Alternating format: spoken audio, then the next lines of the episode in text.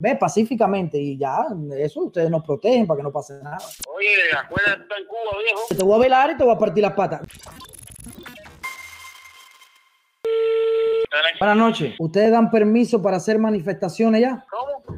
Que si yo puedo sacar un permiso para hacer una manifestación, claro, después que pase el coronavirus y pase todo esto. ¿Permiso para hacer una manifestación? Sí, para hacer una manifestación pacífica, ¿ves? Para que ustedes nos protejan y eso. Pero bueno, una manifestación pacífica, ¿en qué tema? Mira, yo tengo un grupo que es alrededor de 100 o 150 personas que queremos manifestarnos pacíficamente en contra de la dictadura. Entonces, quisiera ver si ustedes nos dan un permiso para eso. ¿En contra? En contra de la dictadura, en contra de Díaz-Canel.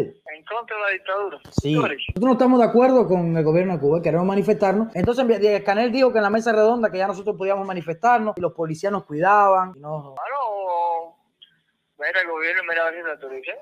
Eso tiene que ir al gobierno. Disculpe, es que no lo oigo. Es decir, yo mañana puedo ir ahí y sacar un permiso. Usted me da un permiso para eso. ¿A dónde? No, pero sí, yo llamé al gobierno.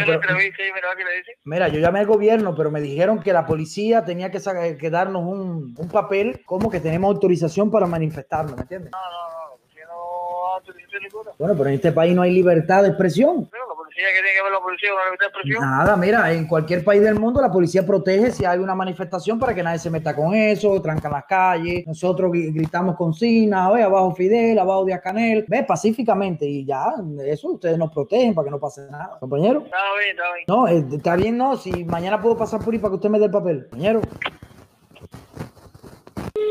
Te mando buenas noches. ¿Es la buena? Sí. Mira, te estoy llamando de aquí, de Estados Unidos, Mima, para hacer una preguntita sencilla. Sí. Yo tengo 2 contenedores para pasar ayuda, medicina, sanobuco para Cuba y quisiera ver si la aduana me permite para que no me cobre nada, porque es una ayuda para el pueblo gratis. Tienes que llamar a... Llámame a ese... Yo pago el barco, todo, 2 contenedores con todo, yo quiero regalárselo y que sea para el pueblo, pero la aduana, yo quisiera saber si la aduana me quita todos los aranceles, me quita todo ese papeleo para que pase directo para el pueblo rápido, ¿me entiendes? Yo no sé decirle cómo es eso. ¿Le puedo dar un número para que llame? Bueno, deme el número ahí si puede. Ok, muchas gracias, Mima. Bueno. Sí. Hola, buenas noches. Buenas noches, yo. ¿Con quién hablo ahí? ¿Me puede decir su nombre? Yo me llamo Jorge Batista. ¿Cómo se llama usted? ¿A qué te quiero saber? No, porque una tía mía que está en Cuba me ha dicho que este número que estoy llamando la está amenazando, que es un tipo de la seguridad del Estado. Entonces yo digo, bueno, déjame llamarlo a ver quién es para yo partirle las piernas, para mandar a partir las piernas. Oye, acuérdate, está en Cuba, viejo.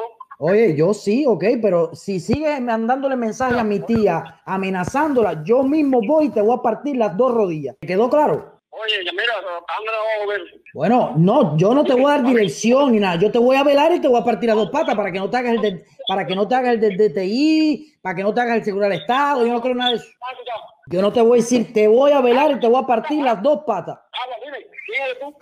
Yo te dije, me llamo Jorge Batista, mi tía, usted le está escribiendo por WhatsApp y amenazándola. Le voy a partir las 2 patas. Usted no se preocupe, nada más vas a sentir los 2 palazos. Sí, pero antes no voy para que la parta. No, Pipo, yo no te voy a dirección, yo te voy a velar y te voy a partir las patas. No le escriba más a mi tía por WhatsApp porque ya, te voy a decir algo, ya me estás averiguando dónde tú vives.